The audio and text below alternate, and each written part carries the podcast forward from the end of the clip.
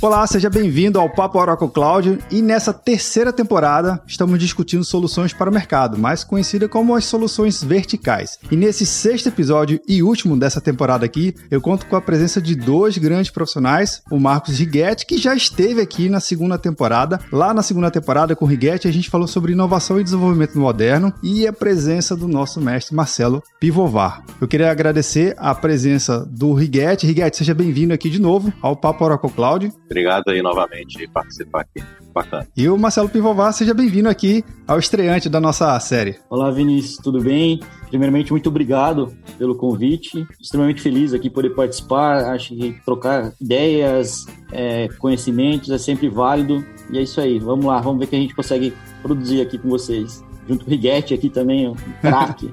Pô, só Não, tem fera aqui, viu? é.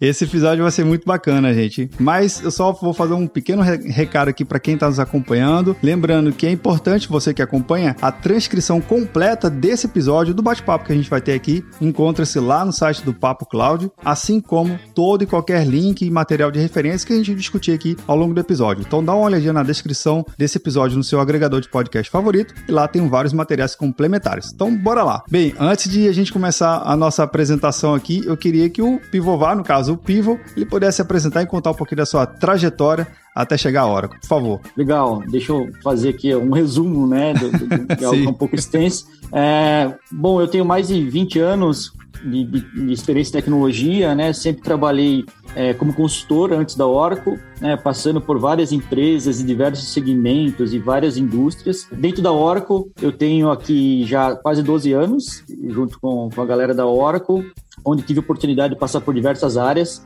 E atualmente eu estou como, como CTO aí, junto com a galera como Rigetti, né, onde a gente tenta é, levar a inovação nos clientes, utilizando não só nossas tecnologias, mas novos modelos de negócio, co-criando né, ecossistema aberto de inovação. Estamos aqui exatamente nessa caminhada para transformar, muito mais do que transformar né, os clientes, ajudá-los aí nesse mundo moderno, né, nesse mundo onde cada vez mais a tecnologia é um habilitador para a experiência humana. Pivo, você falou um negócio que já, já fez uma grande conexão com a essência desse papo Oracle Cloud, que é justamente mostrar que a tecnologia, por si só, é bacana, é legal, a gente curte, né, quem gosta da, da tecnologia, mas ela uhum. tem que ter um propósito e estar tá atendendo, de fato, a população como um todo e ajudando e criando coisas novas. Mas, cara, acho que a tua palavra aqui, a tua fala, resume muito bem o espírito desse episódio. E seja bem-vindo aqui à nossa, à nossa série, viu? Obrigado, obrigado, cara. Estamos em casa. Tô, me sentindo em casa.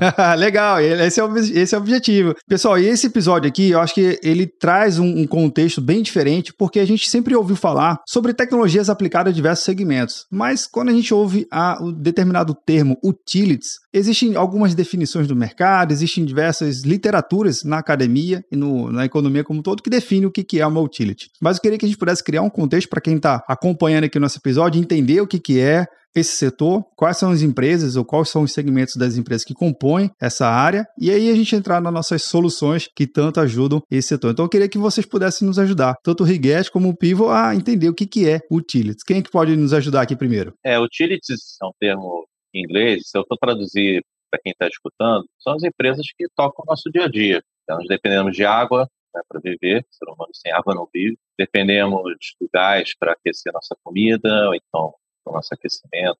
Aqui no Brasil é um país tropical, a gente não tem tanta essa necessidade de aquecimento, só no mar no sul do país. Né?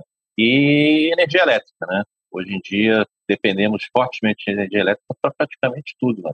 Ficar sem luz durante alguns momentos, temporal desse verão, é, a gente tem real noção de como isso impacta a nossa vida, das nossas famílias, é, de todos que estão em nossa volta. Então, o Utilities é o segmento que cuida disso. É um segmento que basicamente você, como cidadão, desfruta de empresas que são concessionárias, são distribuidoras de energia elétrica, de água, de gás, né? e, e ali tem uma série de processos, uma série de capacidades que tocam o ser humano nesse sentido e que é, a tecnologia vai suportar toda a interação que você tem com essas empresas que no final do dia vão fazer você é, viver.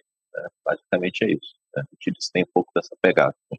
É isso aí, o Riguete resumiu bem, né? É, é, o alicerce, né? Basicamente, é, são um conjunto de necessidades básicas, os alicerces para o desenvolvimento socio, socioeconômico de uma nação. O nome vem do inglês, como o Rigetti falou, utilities, quando a gente vem traduzir aqui, né, a gente chama de utilidades públicas, né, que são os serviços essenciais ali para o nosso desenvolvimento socioeconômico. Uma coisa bem interessante que vocês explicam aqui na, na definição, eu estava até acompanhando uma vez um, num evento no Fórum Mundial Econômico, e lá deixou bem claro que talvez né, a internet se torne também algo essencial à humanidade. Mas se a gente fosse para a raiz da coisa em si, se tirar energia, acabou tudo, né? Isso é verdade. É, como tem, né, a, a, já no, na pirâmide de Maslow já colocaram Wi-Fi, né, Exato. como necessidade básica do ser humano. é, com certeza a internet vai estar entre os itens do alicerce básico do desenvolvimento socioeconômico no país. É, se a gente parar para pensar, servir, o item servir uma indústria de utilities é essencial. Você, quando fica sem luz em casa, a primeira coisa que você quer saber é a hora que vai voltar a luz. Verdade. Se você instala um aparelho de ar-condicionado, né, quem tem acesso a isso, instala um aparelho de ar-condicionado, quer saber se tem capacidade. Em áreas rurais, por exemplo, a eletrificação muda a vida praticamente do produtor rural.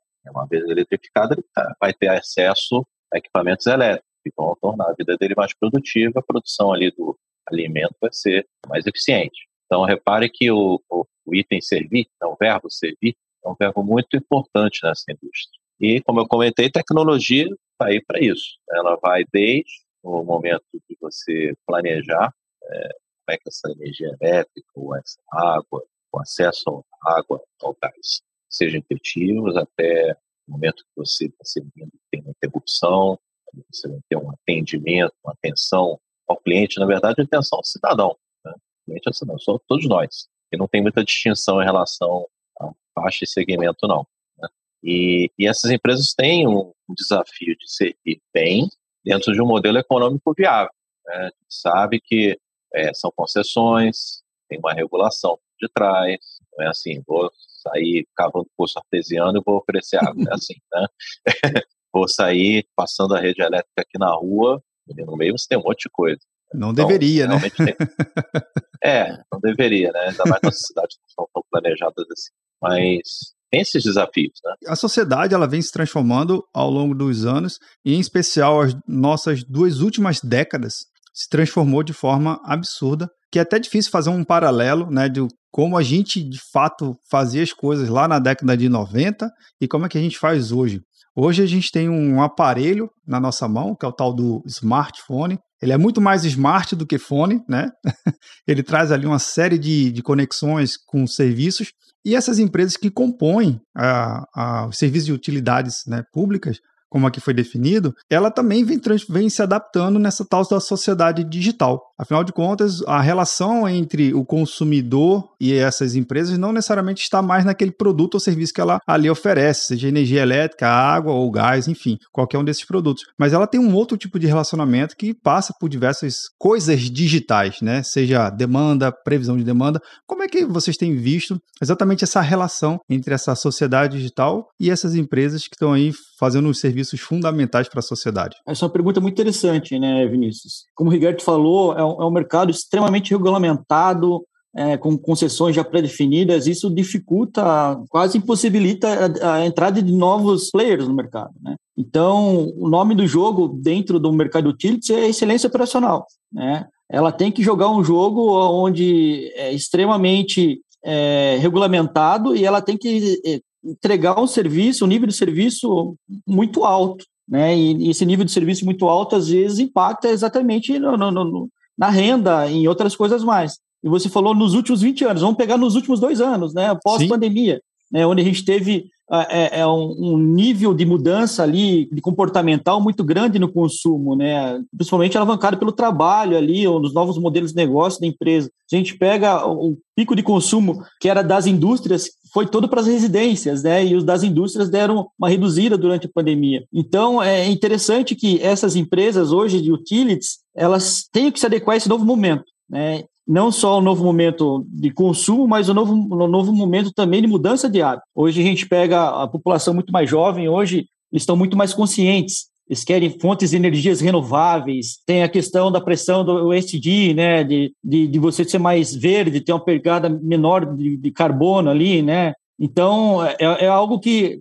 tá, não só já, já vem há um tempo, mas se intensificou nos dois últimos anos. Não sei se o Riguete quer complementar com o ponto de vista dele, Riga. Eu gostaria de complementar o que você colocou, Fio, assim, no sentido de que você está digitalizando mais, você, na verdade, tem que se preparar por variáveis diferentes. Se você colocou da uhum. pandemia, é um exemplo. É, como é que eu vou preparar uma boa previsão de demanda? Essas empresas todas conhecem a previsão de demanda. Elas Sim. têm é, a experiência por conta dos profissionais que trabalham ali, que são experientes em cima de... Mas quando você adiciona variáveis que não estão uma pandemia, uma mudança climática significativa, né, isso impacta a cadeia inteira. É. Mesmo, né, Riga? Se a gente pega quantas mudanças de, de habitações, pessoas que migraram para o interior, né, procurando a qualidade de vida, você, você muda toda a concessão, né, das da, da... muda a concessão e muda a forma como você prevê uhum. a demanda. Então, vamos lá tecnologia, a gente não só digitaliza ali no aplicativo móvel que eu, eu vou ver minha conta para pagar. Né? Verdade. Né? Você, na verdade, vai digitalizar o seu processo de previsão. Como é que você digitaliza esse processo de previsão? Tem várias tecnologias por detrás. Vou colocar, jogar a mão de uma inteligência artificial para ter eficiência operacional, como, como o colocou.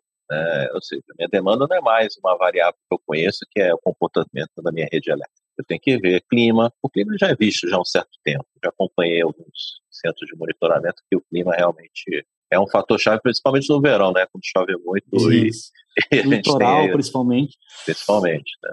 Mas a gente vê outros fatores, esse deslocamento populacional ali entra na conta, é, até para você, na eficiência operacional, de servir no campo. A, a, pior coisa que você pode ter é a ineficiência das equipes de campo, que são as primeiras que vão lá para resolver o problema. O transformador que estourou, é, um, foi rompido, então são os primeiros a aparecerem ali. É, e ali você tem custos envolvidos. Então a previsão ela tem que ser feita de uma forma holística, tem que olhar todas as variáveis envolvidas aí na fornecimento de energia elétrica, interligar isso com água, que isso vai ter demanda. Então, para mim, é, as, as empresas de utilities que, que vão se destacar nessa eficiência operacional, elas têm que trazer para dentro de casa essa inteligência. Né? Elas têm que automatizar, digitalizar essa inteligência. Vocês falaram duas coisas aí que chamou super atenção aqui, ainda dentro desse contexto, e só para relembrar para quem está ouvindo aqui. Quando a gente acende uma, um interruptor dentro de casa, ou abre uma torneira, ou vai ligar o fogão, né, para poder esquentar a comida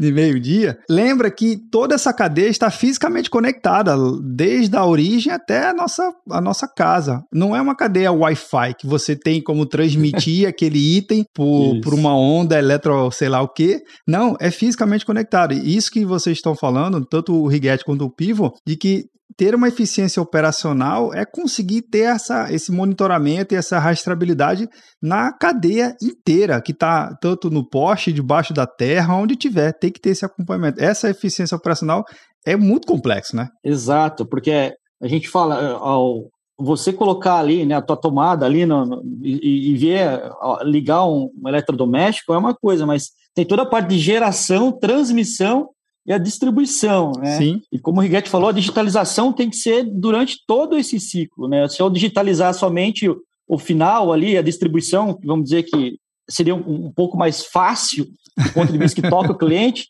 ainda continua você tendo problemas operacionais durante o processo de geração e transmissão, né? Então, ali, quando a gente fala não só de digitalização, a gente está falando também, como o Riguetti falou, a camada de inteligência, a inteligência em todos os lugares, né? Por isso que a gente escuta muito hoje em dia a questão de smart grid, né, smart meters, né, os, os, os leitores, as, as, redes inteligentes, e uma camada muito forte de automação por trás disso, né, para que a gente também tenha ali toda a questão da rede que, que suporta ali ó, o físico, né, os componentes físicos que compõem uma rede de, de transmissão, se, seja capazes de ter ali a, a inteligência artificial por trás, faz, através de algoritmos, fazendo manutenções preditivas, prescritivas. Então, é, é, é, um universo complexo, né? Até a energia chegar à tua casa, existe um mundo de coisas acontecendo fisicamente e digitalmente. Verdade. Eu vi uma, uma startup suíça para desenvolver um tipo de drone ele é anticolisão, ele tem uma inteligência ali que se ele, se ele voa para cima de algum objeto, de uma pessoa, ele desvia. Aí vocês ficam falando para pensar, oh, bacana, que tipo de aplicabilidade? É muito parecido com as manutenções feitas em usina nuclear né, que tem uma sensibilidade, você não pode mandar todo mundo toda hora ali. Sim. A energia elétrica também tem um pouco disso. Ela tem um risco laboral, você vai, alguém vai entrar na, a rede elétrica tem que se equipar. É, eu tenho um pouco de experiência nisso, que eu fui estagiário em Furnas Centrais Elétricas há muito tempo atrás. Eu me lembro do pessoal de manutenção pareciam astronautas, eles tinham é. equipamentos ali para poder subir numa linha daquela que a gente vê na estrada, né? basicamente para transmissão direto de Itaipu. Né? Vamos Olha aí. botar assim. E, interessante, um parênteses, um interruptor aqui em São Paulo, ele impacta em Itaipu. Tá? Você tem essa visibilidade. Existe Caramba. isso. Tá? Olha aí, o, sistema é muito, o sistema brasileiro é muito conectado. Ele tem é, operador do sistema, nacional do sistema, ele tem essa visibilidade. Isso é bem interessante. Uma, é uma tecnologia desenvolvida aqui no Brasil, tá? Olha é, aí, olha aí. É bem interessante isso. Né? Já dá pra gente fazer um episódio só sobre isso aí, viu? Nossa, dá pra fazer sobre isso. E, e basicamente, né, se você para pra pensar, né, por que um drone assim, anticolisão? É para poder melhorar a eficiência operacional. Né? Se eu tiver algum incidente, alguma coisa preditiva que eu queira fazer, você tem um custo muito grande de proteção laboral e tem a consequência da segurança do trabalho, Sim. que também entra na, nos custos dessas concessionárias. Então é, é, bem interessante essa. É o que eu falo, digitalização não é só no aplicativo, né? O Piova ah. falou que em teoria é mais fácil, né? É, é no consumidor, é, é no processo inteiro. Agora tem um, uma pergunta que faz também sentido nesse contexto. Vocês falaram do, uma palavra que é importante, a tal da concessão, né? Quando uma empresa dessa obtém essa concessão de tanto de administração, operação, enfim, de poder é, criar os serviços com base nessa concessão, deixa logo um aviso bem claro aqui. Não é aquela concessão de 12 meses. São anos, uhum. né? Na verdade, são algumas décadas de contratos. Então, você tem ali concessão de 15, 20, 30 anos ou até mais para poder utilizar aqueles recursos. E o investimento em maquinário, em infraestrutura, também tem que ser de longo prazo, de longuíssimo prazo. E a durabilidade e a resistência e a segurança daquilo tudo ali tem que ser muito bem planejada. Né? Vocês também comentaram que a tal da predição eles conseguem também já trabalhar de certa forma, né? Mas como é que a gente consegue ainda aumentar a eficiência operacional sem abrir mão da segurança, né? Porque é, um cabo elétrico ou uma barragem que é construída, ou até mesmo uma tubulação de gás que é desenvolvida implantada, não é um item que você vai ali e compra no, na, na, no armazém de construção e faz de novo em dois dias. Não. É um negócio assim, é, é único, exclusivo, particular. Como é que a gente consegue manter mesmo assim a, a importância do, da segurança do equipamento e dos investimentos nesse ambiente? Trazendo a mensagem do, do tio do Homem-Aranha, né? Com grandes poderes e grandes responsabilidades. Então, junto Boa. com a concessão, ele ganha um pacote né, de investimentos que ele tem que fazer anualmente durante essa concessão dentro do que ele está gerindo ali. Né? Então, é, falando de energia, né, a Enel controla isso, né? Quanto que ele vai investir na rede, efetivamente, para melhorar, né, melhorar a experiência e outra, e outra questão é também os equipamentos, que vão se tornando obsoletos durante a concessão. Então tem que ter uma manutenção ali também muito forte de, de do ciclo de vida desses equipamentos, que também interfere na, na questão de, de operação. Então, resumindo, é, existem é, mecanismos que obrigam legalmente as empresas a estar tá investindo cada vez mais no desenvolvimento e na manutenção né, desses ativos, e do outro lado ter uma pressão, uma pressão nossa, né, como clientes que queremos qualidades cada vez melhor de serviço. É, hoje a gente, eu tenho a nova geração, eu tenho uma filha de 5 anos, extremamente ansiosa, imediatista, né? Ela não consegue ficar um, um minuto sem Wi-Fi, é, sem energia, né? Água, tudo bem, que a gente tem garrafinha, outras coisas que a gente consegue, mas se entende como cada vez mais a, existe também a, não só a questão de regulamentação, mas a questão da opinião pública sobre isso, né, os danos de imagem que acontece quando fica alguma, alguma operação fora, né, danos no, principalmente na indústria, né, relativo à, à, operação, né, a gente vê aí, teve, só ano passado, teve mais de 14 bilhões aí de, de prejuízo em relação a problemas de indisponibilidade de rede no Brasil todo, né, desde junto com inadimplência e outras coisas mais, enfim. Então tem, tem vários fatores que ajudam na, no controle e, e, e, sobre esses temas que você trouxe. Essas indústrias têm uma característica diferente de outras, né? Quando a gente fala em fábrica, os ativos estão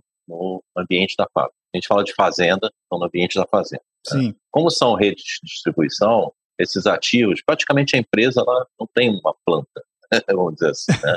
ela não tem um local fechado que ela guarda essas coisas. É uma válvula, um smart meter, né, que o Rafa comentou, um transformador. Todos esses ativos estão espalhados pelo Brasil. Se você parar para pensar, a planta é o Brasil. Né? São as cidades, são as zonas rurais. Então você tem aí um desafio é, básico de fazer a gestão desses ativos. Isso entra na veia, na receita delas, né? impacta na veia nos ativos que são apontados lá nos balanços dela, que o órgão regulador vai olhar, né? Então tem essa responsabilidade. Verdade. O regulador vai olhar. E isso tem é também todo um processo que é bem cuidado, né? tem que ser bem cuidado dessa empresa. Então, vamos falar em digitalização. Ela veio para ajudar nisso também, tá? Antigamente você tinha é, não tinha Wi-Fi, não tinha internet, então não tinha essa demanda por eletricidade, não tinha essa movimentação, a gente tem muita concentração da população nas cidades, litoral, mas com, essa, com essas mudanças ao longo do tempo, percebe esse desafio de mapear o ativo né, espalhado aí pelo, pelo país é um item de preocupação para eles. Aí a gente lança mão de tecnologias para isso. Né? IoT, é, fazer a gestão desse ativo, a geolocalização dele, são temas aí que aparecem bastante. Né? Eu queria só fazer um, um parêntese aqui, que na fala do, do Pivo, da, da filhinha dele, mas obviamente um, tem uma figura na nossa história né, da humanidade, que não vai poder participar aqui por questões óbvias do nosso episódio, mas ela está presente na sociedade moderna, que eu faço sempre um paralelo é o Thomas Edison. Quando ele, de fato, conseguiu conceber o conceito da lâmpada, ele criou uma coisa que nem ele imaginava que estava criando, né? É, ele, ele inseriu na sociedade um novo hábito, que é o conceito do imediatismo. Por quê? Na minha visão, na minha analogia, eu sempre faço esse hum. paralelo. Porque a partir do momento que a sociedade conseguiu ter uma interação com um botão, que era o interruptor, e esse botão, ele, ele instantaneamente, ele tem uma reação em cadeia que aciona diversos componentes e a lâmpada acende, né? No caso, ela tem a incandescência dela isso começou ao longo dos anos a ter toda essa reação de que você interage com uma coisa aquela coisa responde. Porque antigamente era tudo a vapor.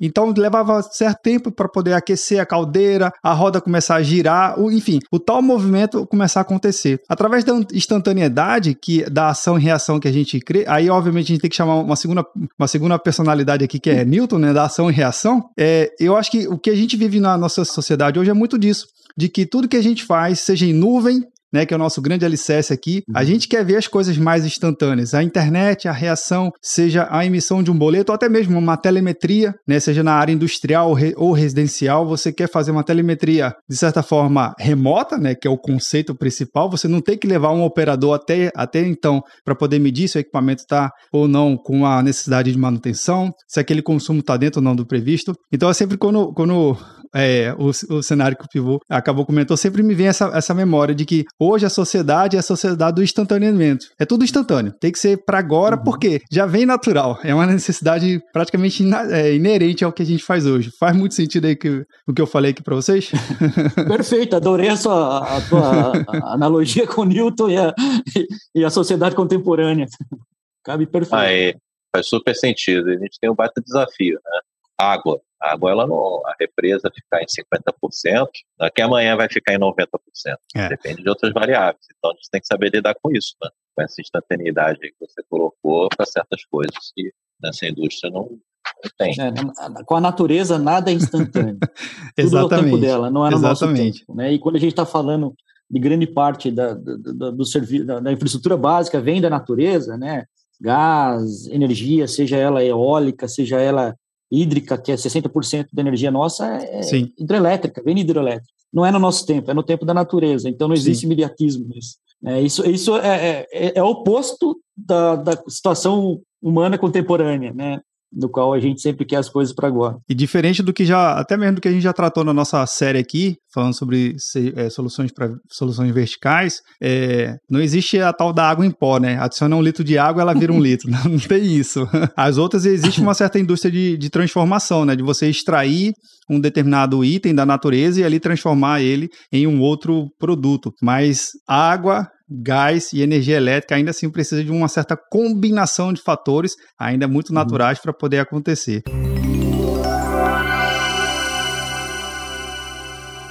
Bem, pessoal, a gente falou de temas interessantes até agora, porém também tem um outro tema que surge na nossa pauta, que é o tal do conceito de recompra, né? Ele apareceu, alguma, algumas áreas já estão entendendo muito bem esse conceito de recompra de energia, para que, que serve, como funciona. A gente queria poder, se pudesse contextualizar um pouquinho sobre para que, que serve essa, essa prática agora de mercado, visto até mesmo a evolução da energia elétrica, da transmissão, geração e distribuição, como o próprio Pivo e o Righetti que também comentou. Eu queria que vocês explicassem um pouquinho para a gente esse conceito do recompra e depois a gente entrar em outros temas aqui por favor. É, a, a recompra realmente é um tema que está bem evidente. E outro dia eu estava vendo uma reportagem bem interessante sobre esse impacto nas nossas vidas. Né? A recompra a gente imagina painéis solares, você tem na sua casa lá o painel solar, aqueles painéis futuristas espelhados na sua casa, um pequeno esquema de geração de energia a partir dessa energia solar, e aí você aproveitar isso é, dentro do seu ambiente. Se a gente extrapolar isso aqui para outras situações, você a reportagem está bem indicando isso. É interessante. Nas cidades a gente não tem espaço disponível para botar painel solar. E aí já, já tem a possibilidade de você alugar espaços, terrenos ou espaços de tetos do condomínio do seu prédio para poder oferecer energia solar para os condôminos, do prédio, para o próprio prédio, ou para os vizinhos. Então aí entra a questão de uma economia é, diferente do que você tem hoje. A economia sempre foi baseada na distribuição de energia elétrica. Você tem a concessionária, você paga a conta e você tem energia elétrica ali, né, o serviço em cima disso, etc. Aqui você tem uma equação que ela muda um pouco. Né? Além do fato de ter a geração de energia elétrica, a devolução dessa energia elétrica para o sistema. Né? Então a recompra ela tem essa dinâmica. Né? E tem uma dinâmica, obviamente, de investimento. Tudo que diz respeito a utilities, ainda mais no setor elétrico, é muito investimento de capital, né? Você vai, painel solar não é barato. Verdade. Né? É portátil, você tem um investimento pesado de engenharia até para fazer chegar energia elétrica na sua casa ou na casa do vizinho. Então, a recompra realmente é uma tendência. Né? No Brasil tem, tem alguns desafios, mas também tem acelerado traz para a gente algumas coisas interessantes. É, é muito legal isso que o Righetti falou, né? Trazendo um pouco em números. Hoje no Brasil, 32% da energia consumida já vem do que é, que é, que é chamado de mercado livre, Opa. que é onde as pessoas ali podem negociar diretamente, livremente, né? Não dependendo mais da concessionária, mas de outros consumidores que tem, que pode fazer cessão de energia que está sobrando ali dentro do, deles, né? E tem que crescer cada vez mais esse mercado, né? Porque, como falei, está mudando muito a questão da consciência social ali em relação a novas fontes de energias não poluentes. Então, é, o governo está subsidiando bastante também ali com descontos progressivos para energias que vêm eólica, é, que mais? É, todo, tudo que é energia né, renovável ali, alternativa, está é, sendo consumido. Né? Não sei se vocês conhecem, existe o que chama de mercado livre eu estava até pesquisando esses dias para entender melhor, é onde as pessoas têm acesso a, a, a comprar e vender energia de uma maneira é, independentemente das concessionárias. Eu posso, por exemplo, eu, o condomínio, é, eu moro em São Paulo, então a gente tem ali a Eletropaulo, que é o nosso fornecedor oficial, eu posso entrar e nesse mercado livre negociar ter uma, uma fonte extra de energia ali provendo eletricidade para o meu prédio eles falam que de 10 a 30% de economia anual quando você vai para esse mercado. Porque daí é a lei de oferta procura. Verdade. E, e, é muito interessante. Eu acho que é algo que o Rigetti falou tende-se a crescer cada vez mais. Um fator que, que, é, que, é, limitante hoje é o investimento, né? Quando a gente pensa em consumidor final, de, de, de colocar painéis solares ou até mesmo baterias para você armazenar esse tipo de energia também, mas tende-se a, a, a, ter investimentos massivos. Hoje pega países desenvolvidos, isso daí já é subsidiado pelo governo, né? Para que todos também sejam é, que eles chamam de prosumers, né? A mistura de produtor com consumidor, né? E, e algo que no Brasil ainda estamos tá, gatinhando, mas é, eu acho que a pandemia acelerou muito. É, um ponto interessante né, da, da recompra, é, repare que no setor é, de distribuição, tanto industrial quanto residencial, tá? você tem ali o reporte, as distribuidoras elas têm que reportar isso, né, de alguma forma, como ela, a rede está sendo atendida. É um processo que é de uma via única né, da distribuidora para o mercado consumidor. Nesse mercado livre que o João está colocando, isso é muito distribuído, está muito é, espalhado. Assim. E qual é o desafio aí? É obter transparência em cima de pares ou de pessoas, é, tanto a física quanto a jurídica, você saber que tem uma energia ali disponível para você. Daí você tem redes de, de negócios praticamente sendo montadas né, entre esses participantes E as regras dessas redes são um consenso. Né? Eu tenho energia para disponibilizar nesse valor, né? então você está oferta e procura, né?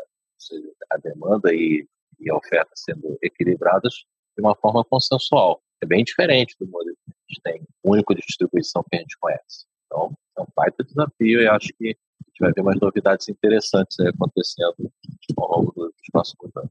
Uma coisa que eu complemento aqui, para quem está acompanhando nosso episódio, ele conseguir materializar mais ainda de forma, de forma de um outro exemplo que eu acho que faz sentido. Hoje, quando a gente quer escolher uma operadora de celular, a gente tem diversas ofertas no mercado, então a gente pode ir para uma, para outra, porque uma oferece um pacote diferente, enfim, algo que faça mais sentido ao meu dia a dia, ao meu estilo de consumo. Em serviços essenciais, que a gente está tratando aqui, não necessariamente tá, ter essa facilidade de troca, né? Ou de escolha, ou de oferta.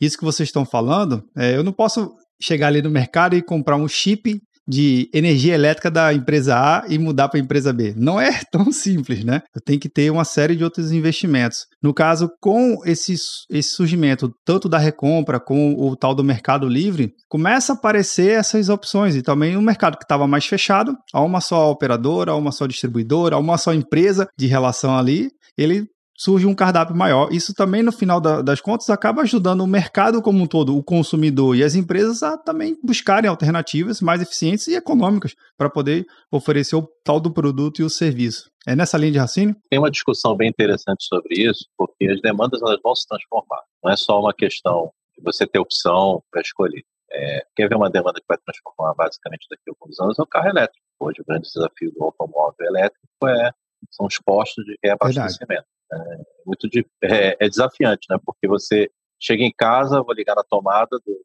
edifício, né, do condomínio. Quem paga essa conta? Eu ou o condomínio? é, qual tipo de. É, é entra aí Sim. algumas questões que não cabem muito no status quo uhum. vive, né?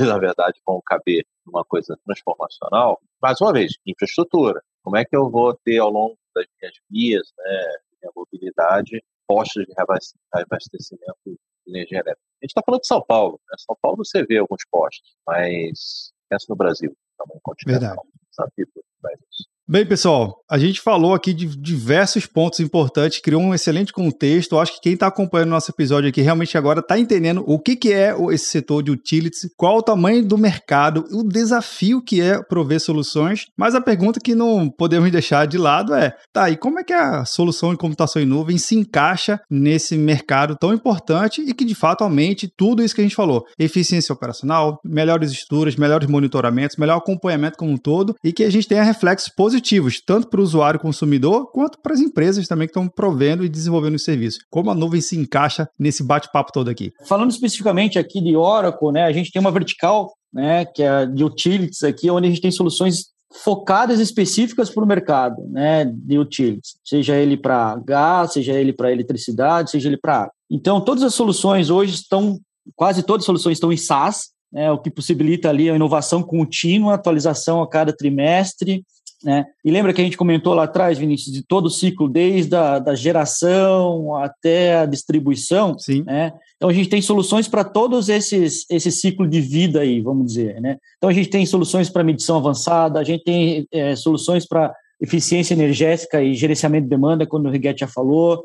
A gente tem soluções para gerenciamento de rede, gerenciamento de trabalhos e ativos, serviço de campo, ciclo de, ati ciclo de vida de ativos e capital, é, então, né, tudo isso é, são tecnologias que ajudam exatamente a, na eficiência operacional, e daí a gente pode falar em redução de custos, a gente pode falar de satisfação de cliente, valor agregado de produto, né? E o mais legal é que todas essas tecnologias hoje, Vinícius, ela já vem embarcada, grande parte delas com a inteligência artificial dentro dela. Pô, então já tem modelos ali computacionais e matemáticos prontos, muito baseado no que a gente vê de melhores práticas do mundo, que ajuda as áreas de negócio a tomar as melhores decisões. Então, é, é aí que a gente vê como a nuvem ajuda, né, muito. Tem soluções, por exemplo, é, de, hoje algo que está muito alta, né, é questão de gerenciamento de capital Sim. humano.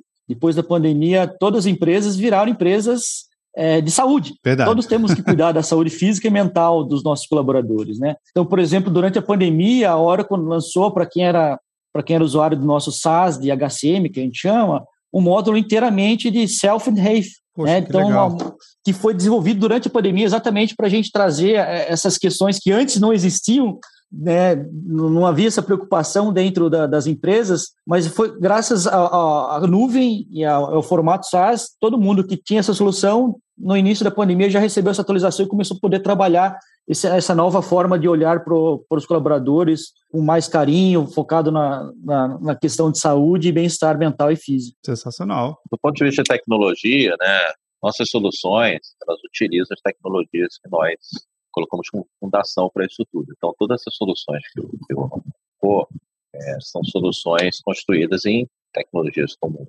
inteligência artificial, machine learning. É uma temática muito presente hoje em dia nas empresas. Elas veem valor do dado, informação gerada, ou por um device lá na ponta, um smart meter, ou por um, uma estação meteorológica, ou por um medidor de tensão de rede numa subestação, é, para esses equipamentos que são equipamentos industriais praticamente. Então você tem um conceito ali de trazer essa inteligência para dentro de casa e ajudar esses desafios que a gente colocou agora. É, por exemplo, prever é, uma flutuação da rede servida ou prever uma necessidade de demanda frente é, a um controle populacional, um deslocamento populacional, ou até o que eu coloquei há pouco aí do carro elétrico, Sim. que é uma variável que até hoje não tem, você vai ter ali algoritmos de inteligência artificial que vão fazer, dentro das técnicas deles lá, aproximação, grupamento de tendências, estatísticas em cima daquilo para você tomar uma decisão. Então, hoje em dia, essas empresas não podem estar sozinhas com o conhecimento que elas têm, elas têm que absorver esses conhecimentos de dados externos. Isso que o Pivová colocou, de o ser humano, a pessoa, é um elemento chave disso tudo. Ela tem que saber ter um conhecimento cognitivo, uma interpretação daquilo, é, e aí trazendo para o mercado de utilities, né, energia elétrica especificamente. Ela não vai ler um relatório, ela não vai ver um infográfico, ela tem que saber interpretar aquilo e devolver para a máquina e dizer, aprenda mais sobre isso. Não, essa fonte de dados tem suficiente, preciso ter de outras fontes. Então a gente tem tecnologias para isso. A nuvem é um habilitador importantíssimo tudo, porque é um serviço que está disponível, é um serviço que é atualizado por uma empresa de software, essa Oracle tem uma tradição de mais de 40 anos nisso, ela conhece bem desse, é, desse mundo, desenvolvimento dessas tecnologias ao longo do tempo. Então você vai utilizar isso. Né? É um utility também, tá? Se para pensar, é verdade. a nuvem é um utility, tá? ela vai, no fundo, no fundo, antigamente em tecnologia da informação você tinha que desenvolver muita coisa dentro de casa. Né? Hoje em dia, essas tecnologias elas estão disponíveis né? como utilitário. Uma né? Computação utilitária, que é um outro tema aí que dá um outro podcast também, Sim. dá para se discutir muito sobre isso. Então a nuvem ela entra para complementar essa indústria, né? até no mesmo modelo que a indústria exerce é, com seus consumidores. Tá? E por fim, se a gente falar em automatizar a forma como os negócios são feitos, é, a gente tem casos de blockchain, por exemplo, sendo utilizado em recarga de bateria, painéis solares, é, lá nos Estados Unidos. Tem uma referência que a gente tem, é, que a gente pode apontar com uma referência uma empresa que é especializada em negociar esses créditos entre consumidores e, concessionários. Nossa, que interessante. É, veja que interessante como a tecnologia em nuvem habilita isso. Né? Se fosse anos atrás, a gente teria que ter um projeto de anos de desenvolvido. a nuvem está aí para disponibilizar isso para a gente. Tá? E olha, na fala de vocês, me vem um determinado cenário seguinte: a partir do momento que essas empresas que são tão especializadas e tão segmentadas e é difícil você encontrar outras no mercado para é, é, comum você falar assim ah me traz uma referência de empresas que faz igual a mim né você citou o Rigetti citou não tem duas Itaipu né? é uma Existem outras hidrelétricas e, né, e outras barragens, e cada uma é específica, cada um tem um modelo diferente, por mais que pareça ser igual, mas não é. Eu, eu gosto de fazer um trocadilho, é igual, mas é diferente. mas assim, é da mesma família, mas tem suas particularidades. Ter essas soluções em nuvem que vocês estão descrevendo aqui traz um contexto muito melhor para essas empresas, porque olha, não estou te entregando só poder computacional, eu estou te entregando um conjunto de soluções que já está dentro do seu segmento de atuação, da sua especialidade. Obviamente, cabe vocês chegarem até né, acoplar o conhecimento e a vivência de vocês na nossa solução para realmente dar mais sentido. Mas não é, uma, não é uma caixa em branco que vai ter que customizar e construir um programa do, do zero. Não, já é algo muito mais avançado que ele consegue sair mais, mais rápido. É esse meu entendimento que eu, que eu tô tendo na fala de vocês. Tô certo? É, tem as duas opções. Né? Você tem já o que eu falo, você pode escrever do zero, baseado muito em, no que a gente tem também Legal. como commodity de infraestrutura, né? E do outro lado você já tem as soluções de mercado prontas. Cabe a você. O que eu falo às vezes, a gente às vezes a gente não é uma empresa de tecnologia, a gente é uma empresa de tempo, né? Estou te entregando tempo. É, é time to market, porque assim que eu entrego um habilitador, motor de regras que já estão prontos, com toda a inteligência de, de, de um mundo inteiro testando e, e cara, o que você consegue fazer com ela é o céu ao limite. Né? Então, na verdade, a gente otimiza tempo para as empresas hoje, para as nossas para as soluções em nuvem. Né? E tempo, para mim, é o ativo mais importante de todos. Tempo a gente não recompra, tempo ele só vai consumindo ao longo do tempo, né? é, somos perecíveis, né? É. Negócio perecíveis. Vale mais que qualquer moeda aí. Verdade. É, criptomoeda que se imagine aí. Bem, Guete, eu acho que a tua fala já deu a nossa deixa aqui do tempo, né? Eu sei que é um assunto que é super interessante a gente poder tratar. Eu, particularmente, estou adorando aqui esse bate-papo e essa série está super rica, realmente está trazendo um contexto todo, todo diferente. Bem, eu queria agradecer a presença aqui do, do Riguete. Riguete, obrigado de novo pela sua presença aqui no, no Papo Oracle Cloud. Até a próxima oportunidade. Ah, sempre um prazer estar com vocês aqui. Muito obrigado pela oportunidade e bom papo com o Pivová também. Legal. E Pivová, você não vai escapar dessa também não, viu? A gente sempre faz uma pergunta legal aqui de encerramento dos do nossos convidados. No caso, você que é o estreante da nossa série. E a pergunta é bem simples. Então vamos lá para o Pivovar. O que, que é computação em nuvem? Cara, se pudesse resumir, acho que em três palavras para mim, seria habilitar, democratizar e estender.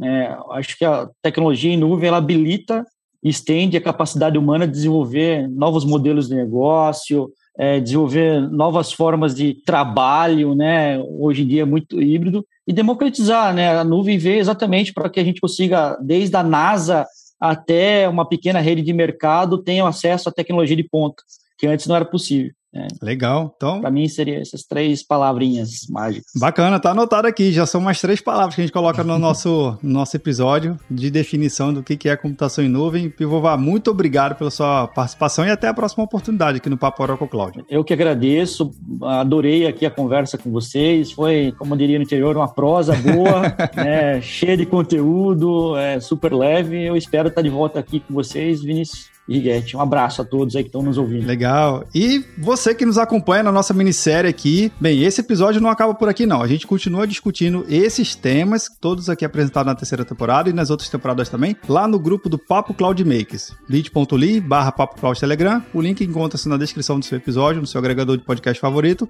E aí, o que você tem achado dessa minissérie bem legal? Realmente, criar um contexto para soluções tecnológicas faz todo sentido, porque a tecnologia é muito legal, mas legal mesmo ela está aplicada a um contexto. Bem, agradeço a sua participação, a sua audiência aqui e até o próximo episódio do Papo Oracle Cloud.